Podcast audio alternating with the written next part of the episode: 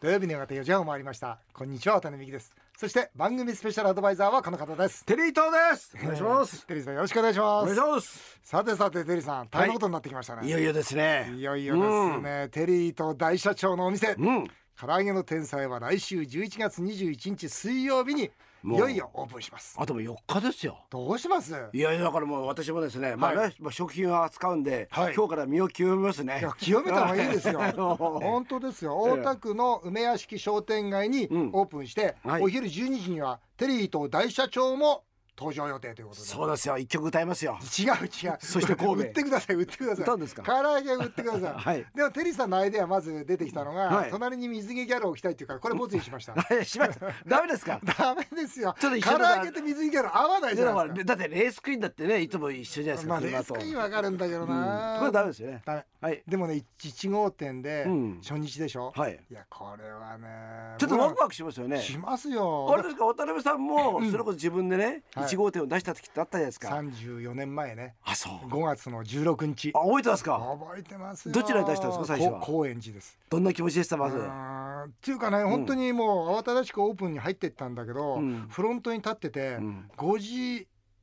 オープンなんですけど、お夕客さ方んのお客様来ないんですよ。あーで5時半過ぎになってやっとうん一人の、まあ、サラリーマンの方が、うんそのそれこそ「夕刊富士」かなんかでしょうう、んあ片手に新聞を持ってうん階段を降りてきたんですよ、うんその時はあれですねなんかね五光がさして見えましたねあ嬉しくて嬉しくてー、うんうわお客様来たって嬉しい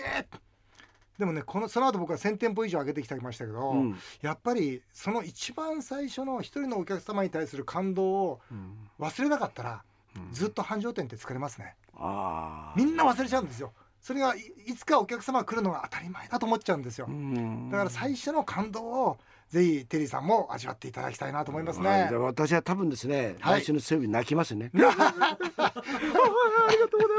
まあまあでもね僕もそれこそ築地 でね、親が親もおじいちゃんもそうですけども商売やってたですか。やってたで親父がそれこそ朝も2時とかですよ。うんおふくろもああそう僕かと僕はそれこおふくろと一緒に寝てたんですね。うんうんでなんか例えば今こういうふうに冬なんかわかりますよね、うん2時ぐらいに一番寒い時にう起きてなんか僕の前を通ってうんうん行くわけじゃないですか、うんうんちょっとねその頃あの涙が出てたことがあるんですよあ本当なんでこんな時間に働いてんだろうなってあーお母さん大変だなっていうふうにうん思ったんでうんだから、まあ、なんとなくなんですけどもその商売の気持ちはなん商人のか、心ね、はい、分かるような気がしますけどもメールもたくさんもう来てるんですよはい、うん松戸市のドクター K さんはいテリーさんの唐揚げのお店うん東邦大学病院があるあの梅屋敷ですかそうですよ梅 屋敷、うん私はそこの大学の卒業生で医師ですお医師なのに私は唐揚げが好きで体重が8 8キロもあり ます、はお店も行きますし、うん後輩がたくさんいますから宣伝しておきますというはこあとりでがとうございまドすクター K さん嬉しいですねねえ来てくださいよね、はいありがとうございます、はい大田区女テリーさんはいえーなんだ女テリーテリーさんのお店本当にオープンするんですね行きますねありがとうございますはい。唐揚げとハイボールは主人とハイボールより組み合わせが最高です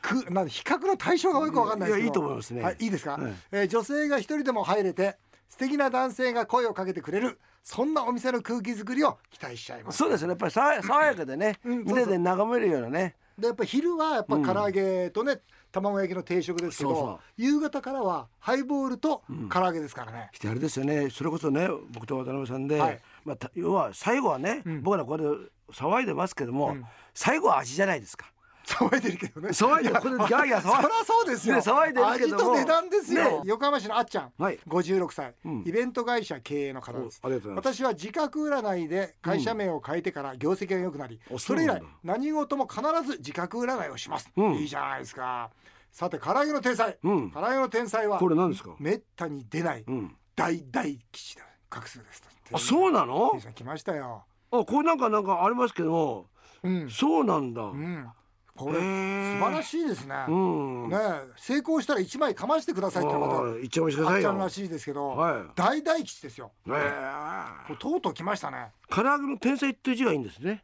その唐揚げの天才の全部その上と下と何、うん天格人格、うん知覚はいそれから外角総角全部いいんですもんはあこれもう絶対成功するでしょものすごいプレッシャーじゃないですかこれ ものすごいえこプレッシャー感じてどうするプレッシャーここんなに大体吉ってやれててえ失敗できないじゃないですか本ね当ですよ大体吉で失敗したらおかしいでしょうはいはい、えーさて、えー CM の後は食欲の秋芸術の秋といろいろな秋がありますがこの番組は財政破綻を考えような秋というのは何なんですか何です財政破綻を考えような秋でもありだと思います、えー今月日銀破綻という本を出版された藤巻武史参議院議員をゲストにお迎えしますぜひお楽しみになさってください渡辺美希5年後の夢を語ろうこの番組は俺に触れて財政破綻をテーマに取り上げてきました今回は財政破綻を考えような秋と題して今月日銀破綻という本を出版されました藤巻武さんをゲストにお迎えしましたよろしくお願いいたしますよろしくお願いいたしますはすごいですよねうん財政破綻を考える秋ってのは不思議だねそう芸術の秋とどどどんな秋だっていうねね食欲の秋がありますけどどんな秋だったど ねんな秋なんだって感じしますけどよろしくお願いしますはいお願いしますでリーさんとリスナーの皆様に改めてご紹介します、えー藤巻さんは元モルガン銀行東京支店長で伝説のディーラーと呼ばれ現在はあー私と同じ参議院議員でございます経営者出身の私と金融界出身の藤巻さんは与党野党の立場は違いますが共に日本の財政の未来を心配する間柄でありますしかし国会では私たちの意見は圧倒的に少数派ですえー藤巻さんがこの番組に一度お2014年に、えー出演していただいて、この財政破綻について、えー大いにえー語り合いましたで、まあ、その後、えーテリーさんにも入っていただきまして、はいもう財政破綻についてずっとこの番組では追いかけているんですが、まあ、最近また、えー藤巻さんが「日銀破綻」という本を出されて、えーこれはまたぜひ来ていただきたいという思いで、えー来ていただくことになりました。えー藤森さんは2014年の時には5年後の夢何ですかって言ったの覚えてらっしゃいますかうんあんまりよく覚えてないですけどえっねとね、その時はもう日本経済の大回復ってか書かれてるわけですう。ですからもう4年前ははいもう日銀が破綻してうん日本が破綻してそれからさあここから回復するぞというふうになるんじゃないかと思われてたわけですよね。なってないですよまだなってないですね。えーですから5年以内にハイパーインフレがあーまあ、財政破綻あーが起きるだろうと。えーということの大回復の一役を担いたいという夢だったんですが、まあ、4年経ちましたが今現在、えーその4年後おまだ破綻してませんがどうですか藤巻さんこれは。日銀がこんな異次元の量的緩和を大々的にやると思ってなかったんですよ。うんやっぱり日本の財政やっぱり非常に厳しくて、本来であればもう2014年とか15年に一度ボンと破裂しちゃったと思うんですけど、はい異次元の量的緩和っていうのは一種のあの危機先送り政策なんですよ日本得意のあの飛ばしってやつでね。はいでどんどんどんどん危機を先延ばしにしちゃったおかせいで、うんまだ破綻が起きないんだろうなと私は。では、えー前編はですね、えーなぜ日銀はこのままだと破綻してしまうのか、えーその理由を聞いていきたいと思いますし後編もあー準備しておりましてこれは破綻させないためにはどうしたらいいか、さらにあのテリーさんがいつも心配されております、自分だけは助かりたい、一言とこえーそう人々はどうでもいいから破綻しても自分の資産を守る方法とそういですうねこだとかでら。本当にね普通に考えると、はいうんやっぱり日本人ってやっぱり貯貯金とか好きじゃないですか、はいで銀行にお金を預けてる、うんうんそのお金は果たして価値があるのか、どうなっちゃうのとでそそしてどうしたらいいかとかねそうですねはいいろいろ聞きたいですまよ、あ、それは本当専門家の藤巻さんにですね、えー聞いてまいりたいと思います。なんつったって国会でですね、これでもかこれでもかってやってんの藤巻さんなん ですよ。はい、えーそれではですねまず、えー藤巻さんにお聞きしたいのは、まああーハイパーインフレはいもう避けようがないと。いうにまあ我々この実は番組でもそういう話をしてるんですが、藤巻さんのお言葉でですね、はいハイパーインフレ本当に避けようもないんですかというなぜ避けられないんですかとここちょっと説明していただけますか。あーあの日本銀行が今やってる金融政策っていうのは、はい私が銀行員だった頃と全く違うことをやってるんですよ。藤森さんが銀行員だった頃の日銀政策とはどういうものですか。要するに金利だけでいろいろなこう景気をコントロールしようはいということで、はい景気が良ければ金利を高めて、はい悪ければ金利を下げるという、これ伝今統的今アメリカなやってることですよね。もうそれ結構普通に感じますけどね、はいそれは普通なんですけど、うんうんそれをやめちゃって、うんお金の今度金利じゃなくて量ね量をジャブジャブにしてなんとか景気を良くしようとしたのが異次元の量的緩和という政策で、歴史的に見ると必ずやハイパーインフレになっちゃってるんですよね。うんその政策をおやったがゆえにですね、うんこれ何が問題かっていうと、うん昔の金融政策だったらきちんとしたブレーキがあるんですよ。なるほど。要するに景気が加熱しちゃったから金利を上げるというブレーキがあったんですけど、うんうん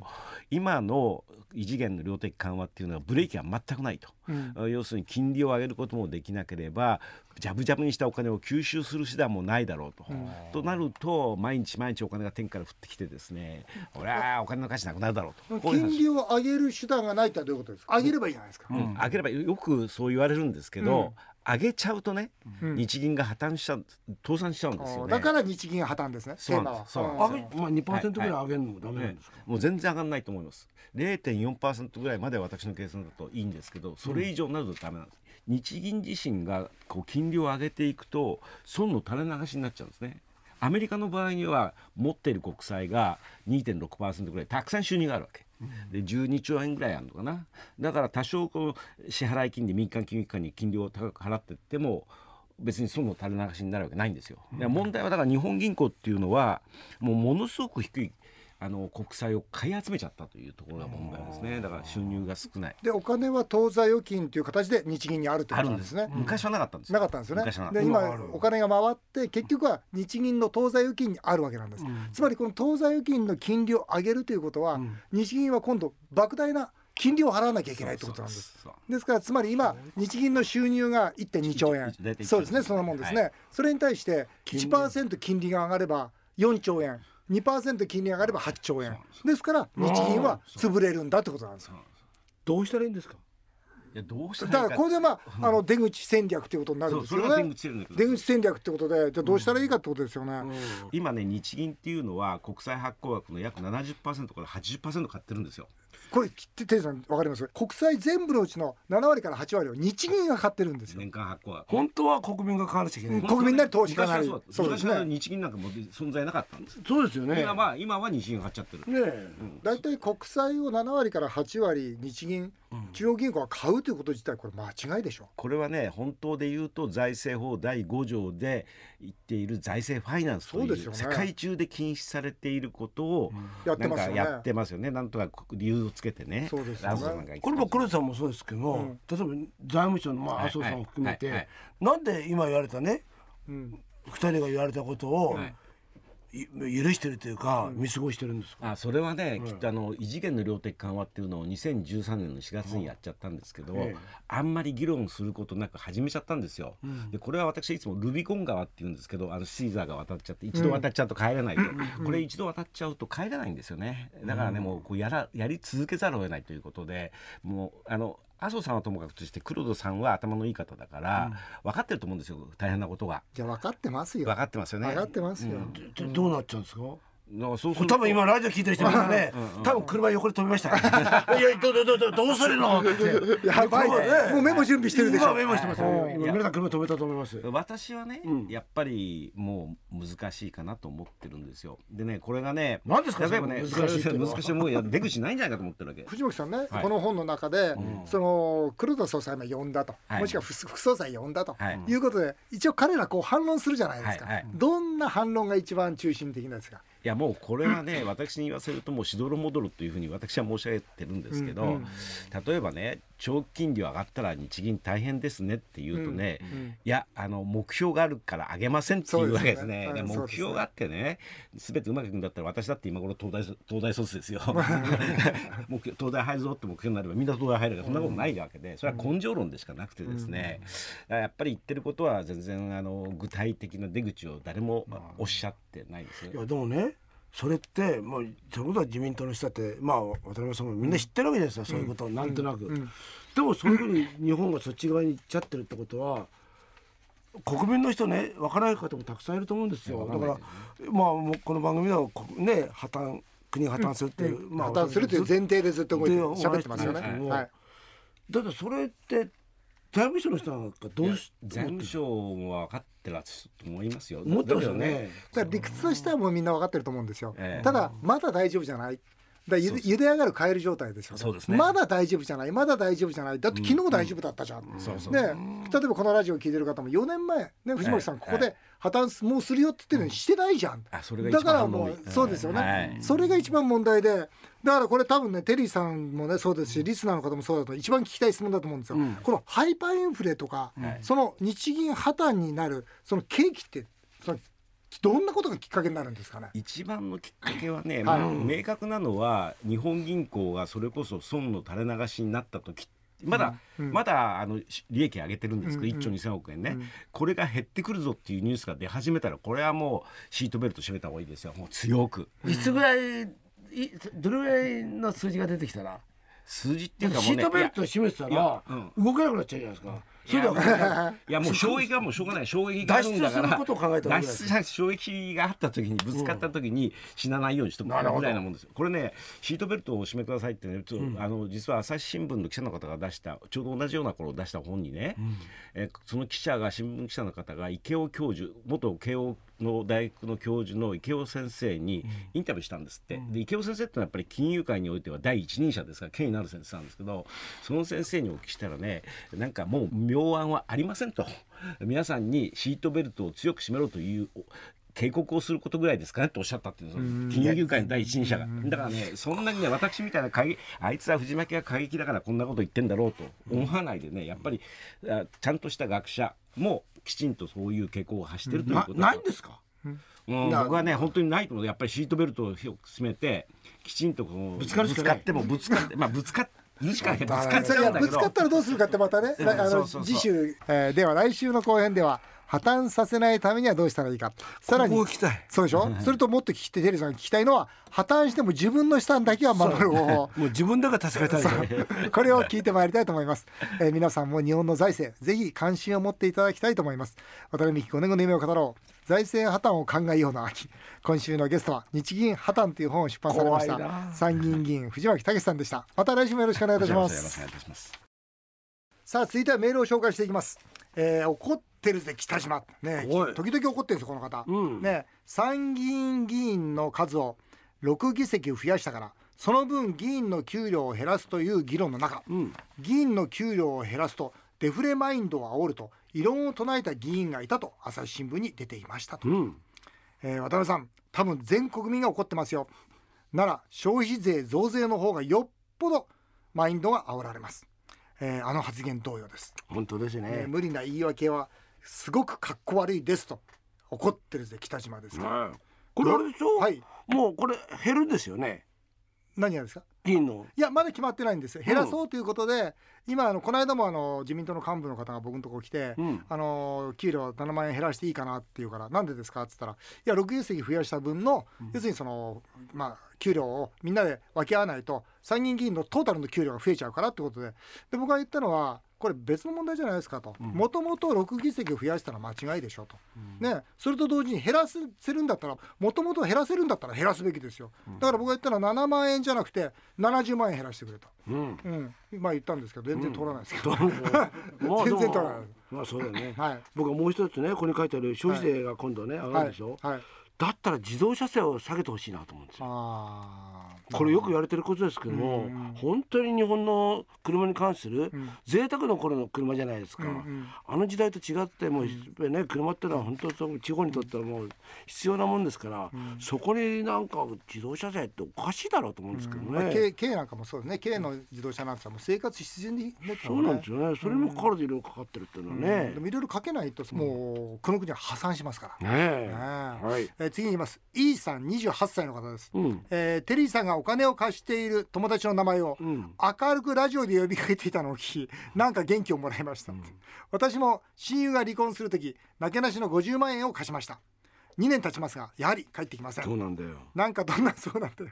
なんか友達としての距離が遠くなってしまいそのことが残念ですけれど私もテリーさんのように久しぶりに明るく連絡してみようと思いますと金返してって言っていいですよね言っていいじゃないですかテリーさんうん友達の名前何でしたっけ伊藤隆夫とねいはい伊藤 伊藤隆夫が500万円ごやおい500万で中島隆中島隆これも500万です500万はいもうね来週ぐらい返すような勢いだったのに、んもうね15年帰ってきませんひ15年どいよよいいねなでそれはお二人とはどうなんですかまだおい付きや合だいからにあの疎遠ですよあやっぱり連絡ないんですよあーでお金貸すってそれぐらいだよねお金返ってこないのはさ、うんまあいいじゃうんんねだけどそのい やいや帰ってこない。いやいやいやいやいや今のちょっと待って帰ってこないでいいじゃないくない。い友い達よくないですよ。友達なくすの嫌だないやだからなんかそれまでね、うんなんかいろいろ人生を語っててさ、うん本当にいいやつだったんですよ二人とも。うんでもってまあなんか僕は周りのやつみんな断ってたんですよ。うんでなんか俺が人がいいかのとこをうん目つけて、うん最後に俺にそういう人に目つけて。そうなんですよ最後に 来てそうしてもう貸してくれって言うから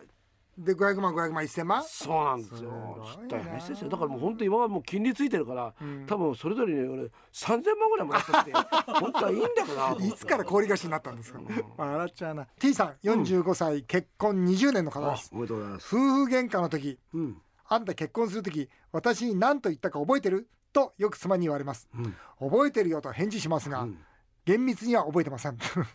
何なんだ私は何と言ったんでしょうか知らないっつうの先日、えー女性の褒め方の話をしていましたが、ん女性との喧嘩の終わらせ方についてもぜひ魔法のような言葉があれば教えてくださいもうこれテリーさんだなないテリでーさんすよどうねしましょう喧嘩の終わらせ 方いやいや、ねえあまず喧嘩しないことあそれ大事ですよねそうですよもうそですまよねまず僕の場合ほらねやっぱり家で息しませんから そうあの喧ね嘩は極力避けてますもうよね喧嘩どころかもうね波風立てることは一切しないしないですねあと自分の意見はあまり言わないん ですよこれ大事なんですそれよ面白いそうそうそうそれいいわいいでしょあ僕ついつい言っちゃうもんあだからダメなん何だ何言ってんわのかんないつい言っちゃうんだよねそれはこうだよとかねあそれだ全然あないそですあよすんげえいいこと聞いたそうだ自分の意見を言わなければいいんだだってさうん渡辺さんなんか国会もあるし、うん言うとこいっぱいあるじゃない、うん家でも言ってんの、うん言ってるそれはいかんそれダメですねそれダメですね分かった、うんあー T さんぜひ自分の意見は言わない言ようにわしてなくだいとさいもうあれそうはですですから漫才で言うとはい愛の手だけですね いやいいね今のおい面白いじゃんだからまあもうね特に女の人が髪型変えてきあたーあるでしょ最高うんうんあ今までの中で一番良かった10歳若く見える